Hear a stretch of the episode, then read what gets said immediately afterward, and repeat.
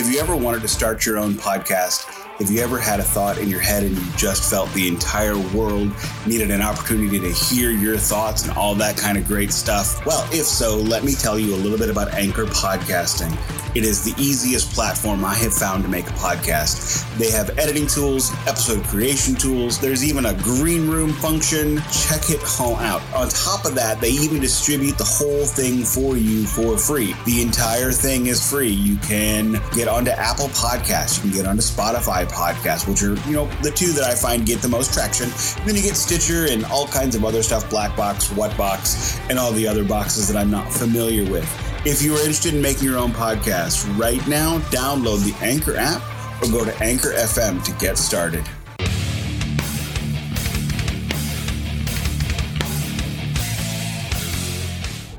Welcome back to the Ghost Cult Magazine podcast. I'm your host, O J. In today's episode, Keithy chats with singer-songwriter Emily Jane White. Her new record, Alluvion, is out now and can be found at her Bandcamp.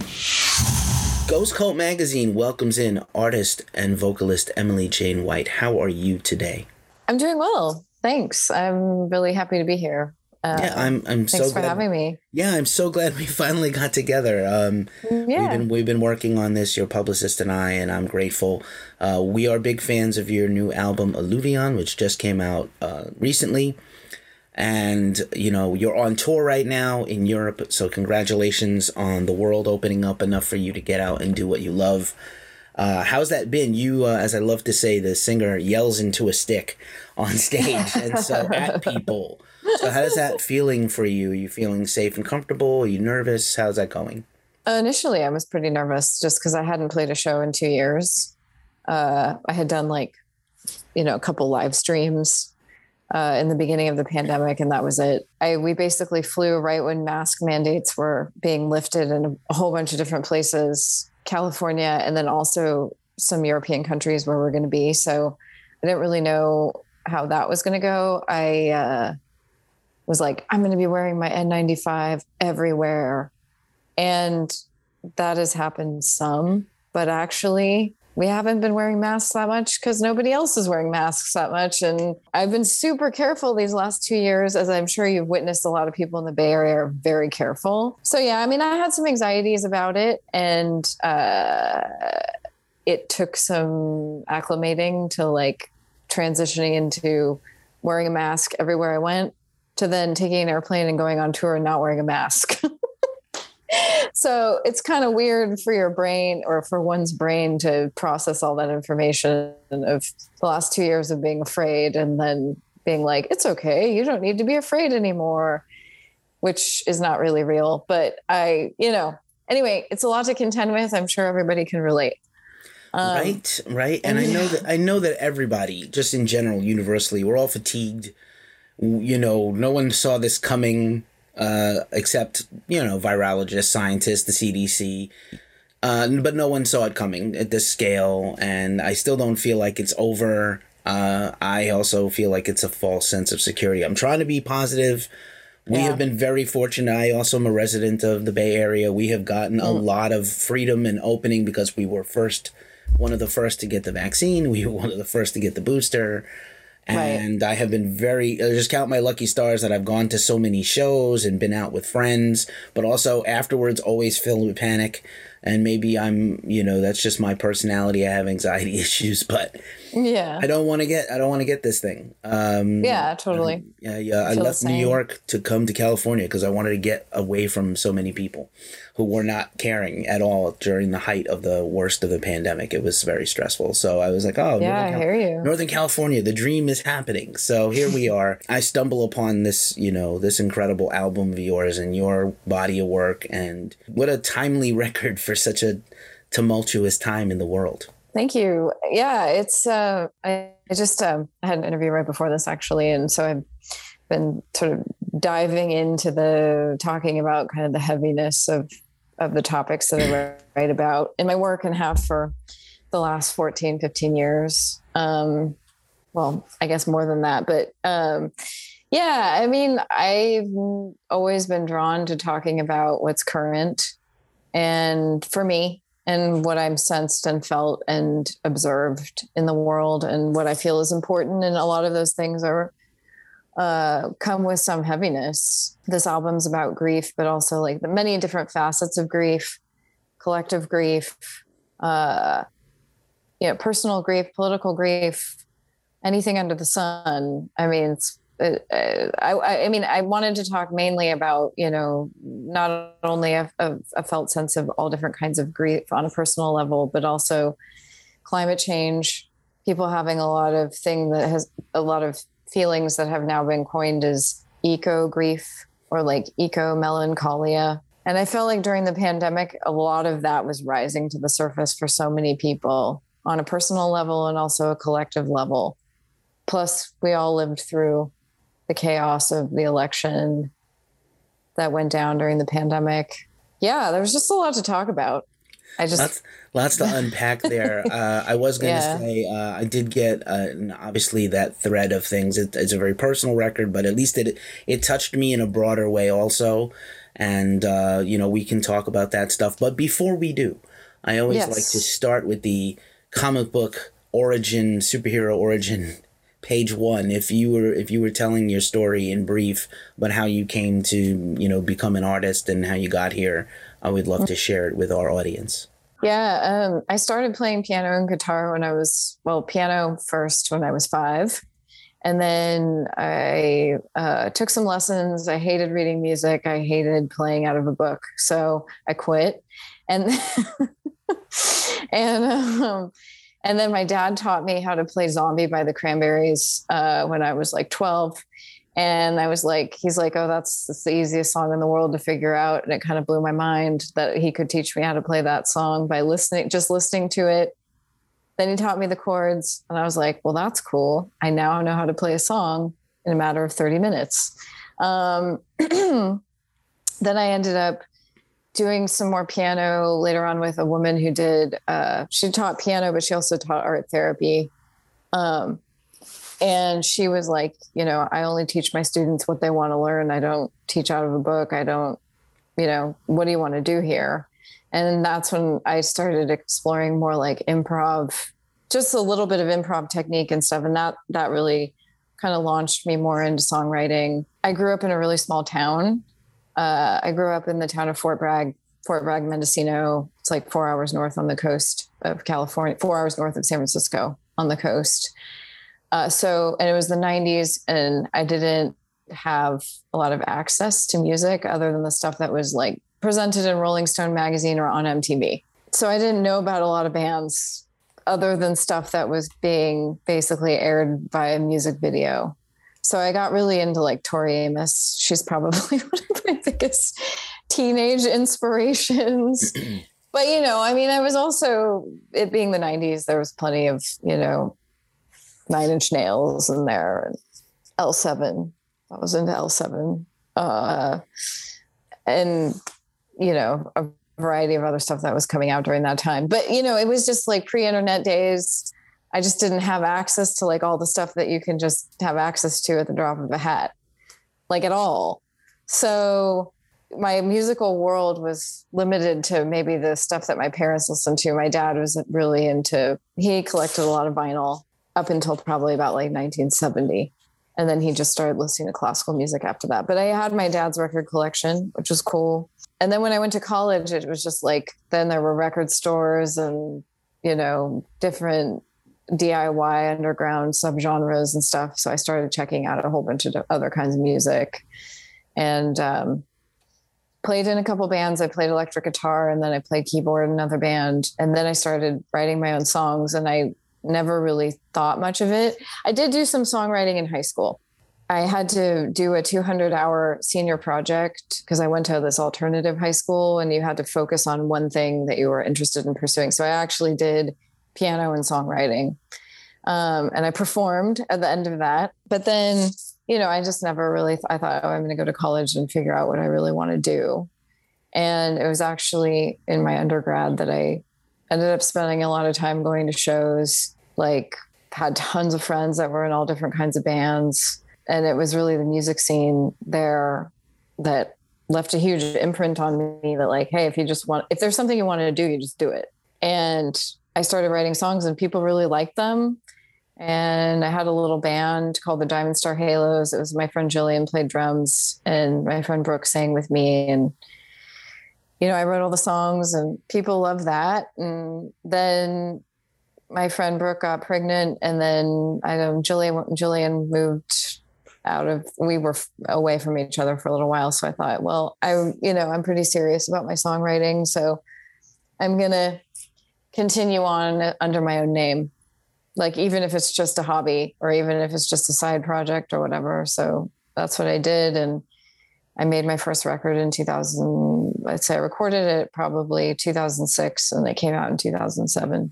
All right. Yeah. Nice. Yeah, that's that's quite a tale. And uh, I was going to, it's funny that you mentioned uh, Tori Amos. I had some other artists in mind.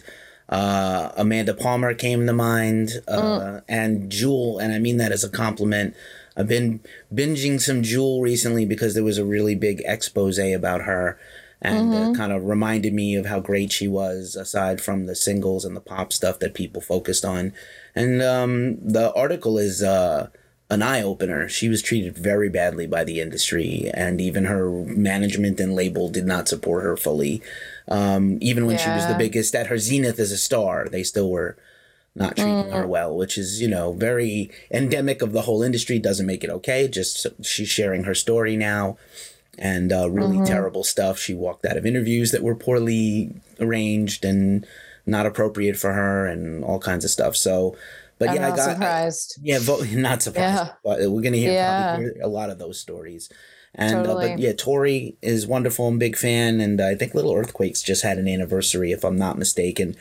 Uh, which is crazy to me. Like, life goes by. Your adult life just goes by in an instant. And I remember, yeah. I remember when that album came out and she did a record signing in New York. And I was like, oh, wow.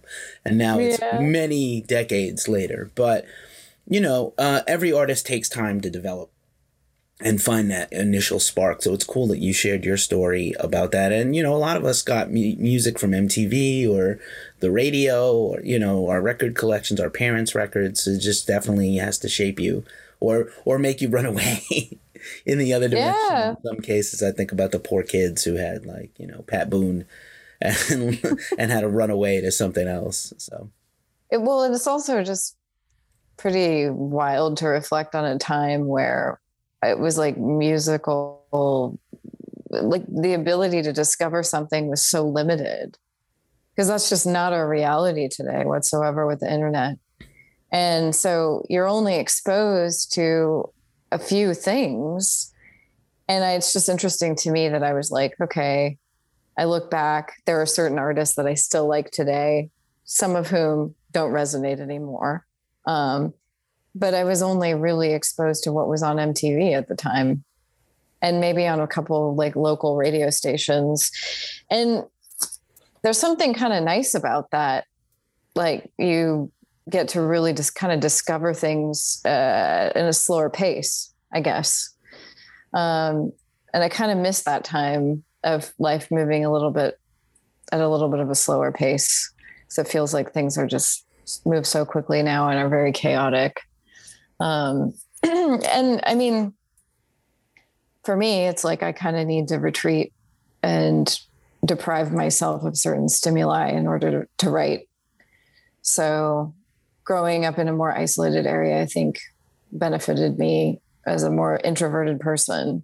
But yeah, I just look back and think it's so funny that that, you know, there were like probably five people that influenced, I could count the number of people on one hand that sort of influenced me in those initial stages. And then my experience of discovering music after that, when I went away to college, and then even now is, is so vastly different. Right on. Yeah. Um, technology's great until it isn't. And agreed. I'm one of yeah. those, I'm also one of those people. I use technology to make a living and to, to talk to you over the airwaves to another country, but also at the same time, too much. Um, mm-hmm. just, just wild. And, uh, and I, and then the overload is, is a real thing. Uh, that being said, it's it's funny that you mentioned, or not funny, but interesting that you mentioned that you're uh, an introvert, because I feel like, if anything, the pandemic was like the introvert spinach to Popeye. Um, it really, I've talked to a bunch of artists who are like, I didn't have to pretend to go out and hang out with people. I stayed home and wrote lyrics and music. I produced yeah. two albums and an E P or whatever.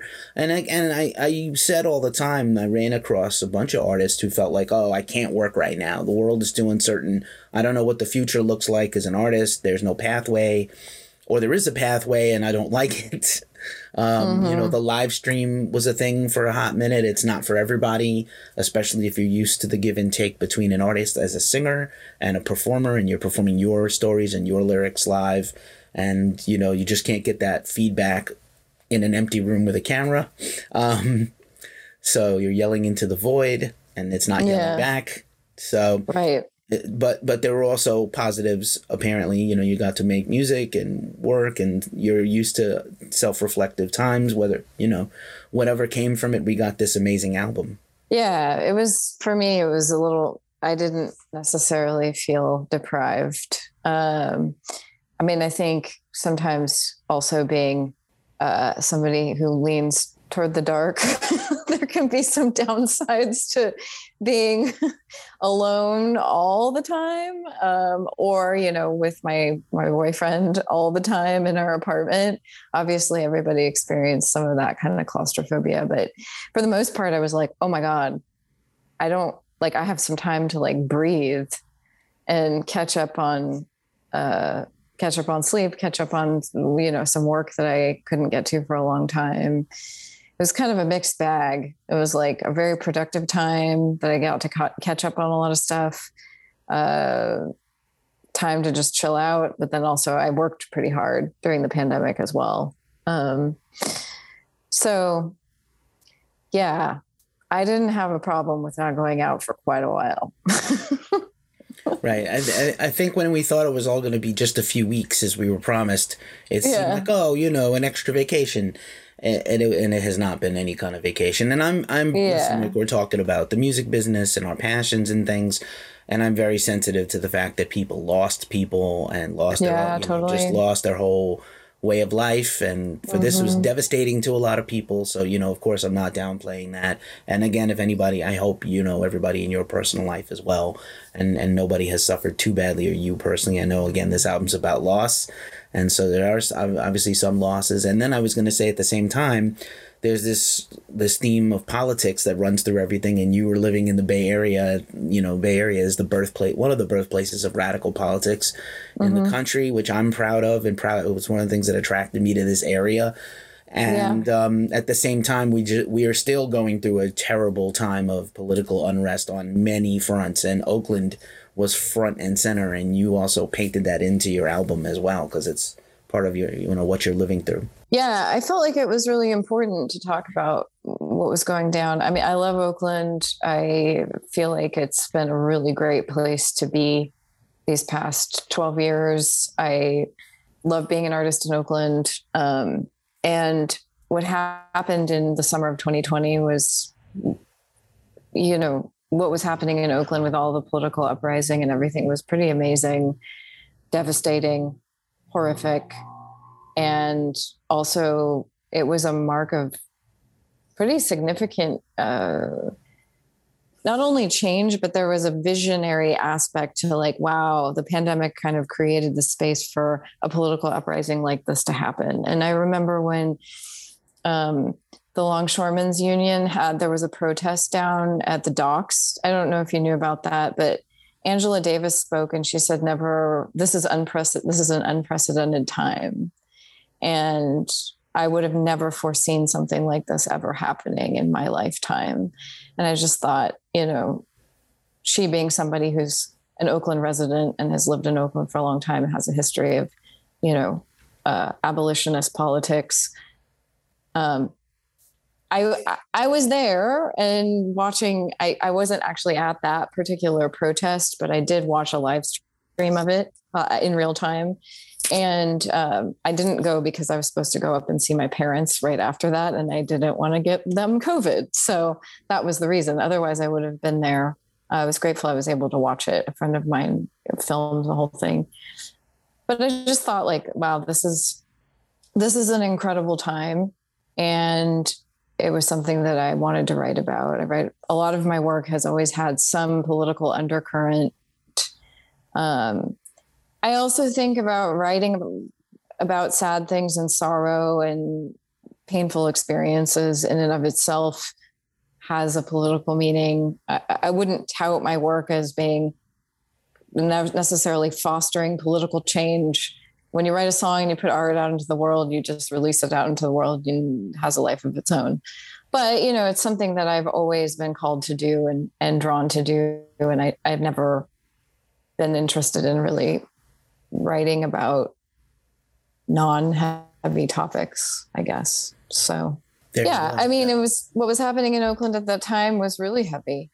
And what was happening in the country and also around the world, people were really touched by by the movements that were happening in the U S. And I also think it's really important to continue talking about what happened and what's happening now, because things can get swept under the rug so easily, especially when it comes to social justice issues and racism in America. Indeed, I'm all about it. And uh, yeah. the fight's not over, and it's not over when a few cops are properly prosecuted. It doesn't change. Yeah.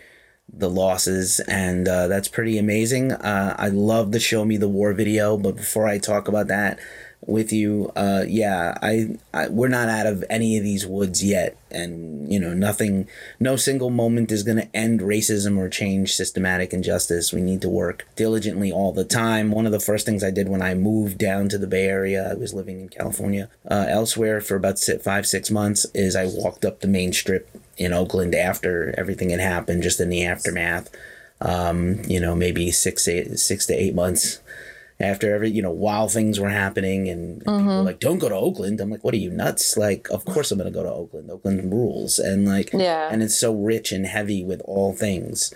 How could mm-hmm. you not? And um, it's it's pretty powerful. It's still, it's, it's still a powerful place for a lot of reasons. And uh, I'm glad you made a home there. It does seem to be very welcoming to artists and the artist types uh, in mm-hmm. the community.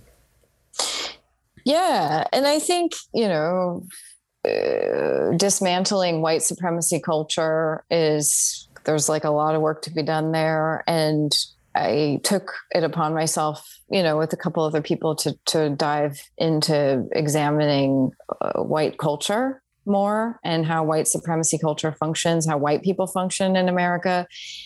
And and in doing that, I started to realize, like, hey, there is a place for people who are white to be able to to to work on themselves, to work on each other. To and as an artist, I think art and music is can be effective in uh, sort of digesting things slowly over time. And uh, I also think that, you know, I myself have been part of an art community that has been primarily white. Um, and, you know, there's nothing wrong with that. It's just that, you know, I also want to talk about larger things, you know, macro issues, and uh, implicate my art in, in a dialogue that is much larger than just me. And I think that that's something about white supremacy culture, is that there tends to be Uh, an element of individualism and kind of narcissism that we gravitate toward and are sort of indoctrinated by. And what I've aimed to do with my work is to to talk about some larger macro political issues regarding women and feminism and that kind of thing, and also racism um, and larger so- social justice issues. Uh, so, you know, the, the pandemic was a kind of a fertile ground to be able to, to dive into some of that. And the Show Me the War video, along with the song, uh, highlights some of that personal experience, but then also, you know, reaching out to my friend whose daughter is in the video with all of her friends, and they're all, you know, they're all from Oakland, and, you know, they're part of the community. And yeah, I just really wanted to kind of depict Oakland and talk about femicide, social justice issues, what happened during the the, the, the political uprising around George Floyd, the murder of George Floyd, and um, really show the kind of the heart of Oakland. And I, I think Bobby Cochran, who did the video, really captured that. We had a lot of talks and a lot of back and forth about how we were going to go about that. And I think he really did it beautifully. And they, the girls like choreographed a dance, which was really cool, that we were able to show in slow motion. And yeah, I just, I've always aimed to kind of try and connect some big dots in my work. And, you know, it's, it's songwriter music at the heart of it. And I've never only wanted to just talk about me and my own feelings in my work. So it's something I've always aspired to do.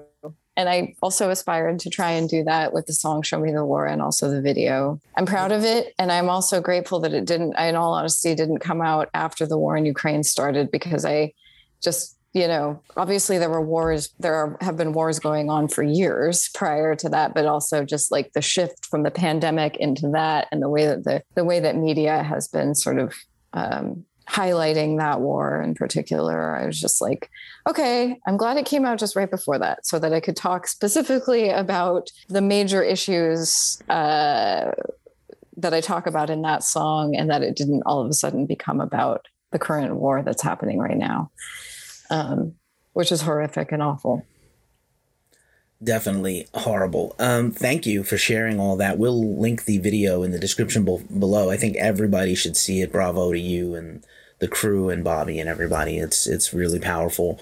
So uh, mission accomplished. If if that was what was intended, you you did it. And um, none of our other missions are accomplished, though. I feel like the battle yeah. goes, on, goes on and on, and it has to go on and on. I will say, in my lifetime, the George Floyd protests were the longest prolonged, you know, political action of my lifetime. And so I'm yeah. proud, I'm proud that it happened in my lifetime and I lived to see it uh, in mm-hmm. every city across the world, all these things. So, you know, I didn't want, you know, the the best thing would be for him to be here and, and see and not have passed away, but, you know, brutally. But, you know, at least we have this action that will hopefully carry over and continue. I think it's it's still kind of going on. Even though people want to quash it, the powers that be, always the the big they, as I like to say. And, mm-hmm. um, but yeah, the, you know, thank you for sharing. Not easy to do, not easy to do and also manage your own story. And, you know, we're all part of living history. This is a thing that's not lost on me as a person that commentates on art. Art's job is to hold up a mirror to the ugly things and say, hey, take, don't look away. Take a look. And uh, that's important. I appreciate you for that. Just to Thanks. Shift gears briefly over to a little more centered around the music. Uh, you know, you talked about your influences guiding you up to today. Uh, I love the vocals on here. I love your v- vocal work. I went back through your other albums and checked out your other music. I was like, oh man, this has been a, a thread for you. So I don't know how you, again, maybe amalgamized is not a word, but how you, you know, brought together all your influences, but you do have a very singular and original voice too. Thank you. Um, yeah, I, I started doing more like choral vocals and things with the, that record, They Moved in Shadow Altogether. Um, I recorded that record at Tiny Telephone in San Francisco, and they had an echo chamber, and I actually sang inside the echo chamber. Um, And I sort of use that studio. It's an, primarily an analog studio. And I use the studio like an instrument, which I think is what uh, kind of how John Vanderslice designed the studio. Um, so that was a really cool experience. And um, we kept a lot of the vocals on there. We recorded to tape and then, you know, switched everything to digital. And that was kind of the beginning of exploring more vocal layering. Uh, in terms of influences, yeah, I've always been uh, influenced by sort of more ethereal and amb- ambient kind of choir music. Um, I actually took some classical singing lessons for a couple of years. I was not very good at it. Um, I think I've always just meant to be like on my own, you know, with my own voice. Um, but it did It kind of, it did inspire me to use my voice differently uh, as an instrument. And, uh, you know, I explored some classical music, some more Baroque stuff. Then with that album, went into the echo chamber. And um, so since then, I've I've always been like, okay, I want to add other vocal vocal layers on my songs and harmonies and that kind of thing. Nice. Very well done. As we wind this down, I want to give you back your evening off, hopefully. Um, you know, I, I do appreciate you making the time for us. Yeah. You're on, you're on tour now. What's the fu- the immediate future looking like? You're in Europe for a little bit longer and then back home. Hopefully there'll be some local shows or touring as well. As well. Yeah. So uh, I our last show is on April twenty-ninth. And then I'm going going to be going on a tour opening for the artist Ivor uh, in starting in July. And then that goes till August, July, well, it'll be like July twenty-third ish um, to August thirteenth. Uh, so yeah, I will be touring in the U S and we're doing mostly a bit of the East Coast up to Canada. And then we're going to cross over and do some dates in um, uh, uh, Minnesota. I, I have to look at the thing again. I'm sorry. In the middle of a tour. I don't even know where I am now. Um, Everybody but, on tour ever.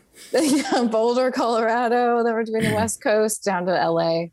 So I'm really looking forward to that. It's going to be great. Awesome. And then well, probably yeah. some more dates in Europe after that. But yeah. Nice. I'm glad you have a full schedule. I hope the world stays open.